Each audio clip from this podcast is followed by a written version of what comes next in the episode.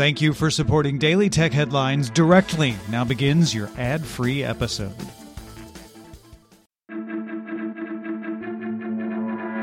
These are the Daily Tech Headlines for Tuesday, June 29th, 2021. I'm Rich Stroffolino. At its virtual Mobile World Congress event, Samsung showed off its own One UI watch software interface, which will run on top of the still unnamed unified platform of Wear OS and Tizen. One UI will automatically install watch companion apps when a phone one is installed and sync settings as well. A new Galaxy Watch running One UI will be announced at a Samsung Unpacked event later this summer. Microsoft's xCloud game streaming came out of beta, now available to all Xbox Game Pass Ultimate subscribers. Games streaming with xCloud are available on iOS, PCs, and macOS through a browser at 1080p up to 60 frames per second, with over 100 games available. A South Korean court ruled that Netflix must pay network usage fees to mobile carriers following a 2019 complaint by SK Broadband to the Korean Communications Commission and a subsequent lawsuit by Netflix. Netflix accounted for 4.8% of South Korea's total network traffic in Q4 2020, and industry analysts estimate it would have to pay mobile carriers over 100 billion won a year, that's about 88 million US dollars.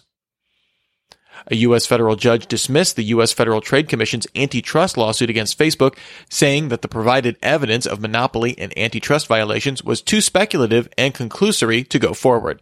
The FTC had filed the lawsuit, claiming Facebook abused a monopoly position over social media it created by acquiring competitors like Instagram and WhatsApp. The FTC has 30 days to file an amended complaint with sufficient evidence. HP announced the Pavilion Aero 13, its lightest consumer laptop that tops out at 2.18 pounds. It offers AMD Ryzen 5000 series CPUs, offers a 90% screen to body ratio with a 2.5K 400 nits of brightness screen, available in July starting at $749.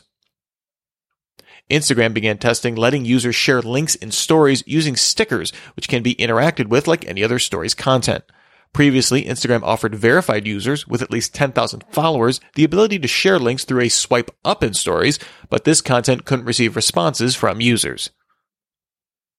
Office for Windows 11 will include a native 64-bit ARM version and support for 64-bit add-ins.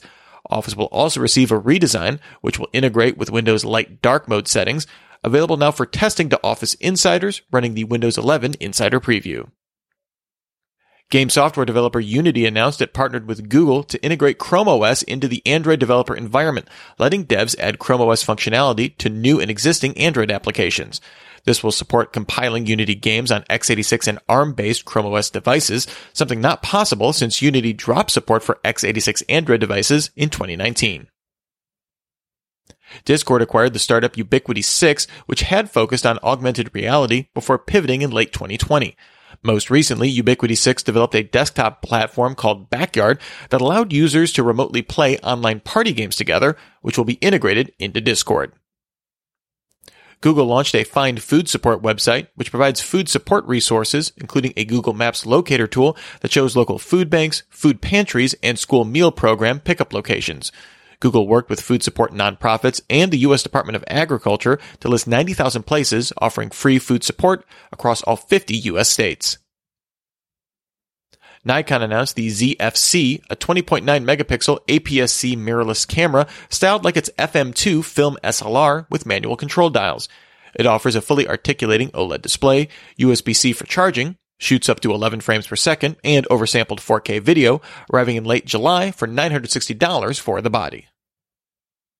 LG began rolling out a firmware update to its 2021 C1 and G1 OLED TVs to now support Dolby Vision HDR at 4K 120Hz, as well as testing the feature in other 2021 models for a later update in July. Microsoft's Xbox Series X and Series X consoles both support Dolby Vision HDR at 4K 120Hz, but previously no TVs had supported it. YouTube TV introduced a 4K streaming package that also includes downloaded shows for offline viewing and unlimited streams on home Wi-Fi. The 4K package costs $20 extra a month for a total of $85, with existing customers able to get it for $10 a month for the first year. And finally, Dell launched a $199.99 ultra sharp webcam offering up to 4K resolution at 30 frames per second or 1080p or 720p at up to 60 frames per second. The webcam connects over USB-C, supports Windows Hello, and includes an AI auto framing mode to track a subject in the frame, although it doesn't include a microphone. Remember, for more discussion of the tech news of the day, subscribe to Daily Tech News Show at dailytechnewsshow.com. And remember to rate and review Daily Tech headlines wherever you get your podcasts. Thanks for listening. We'll talk to you next time. And from all of us here at Daily Tech Headlines, remember, have a super sparkly day.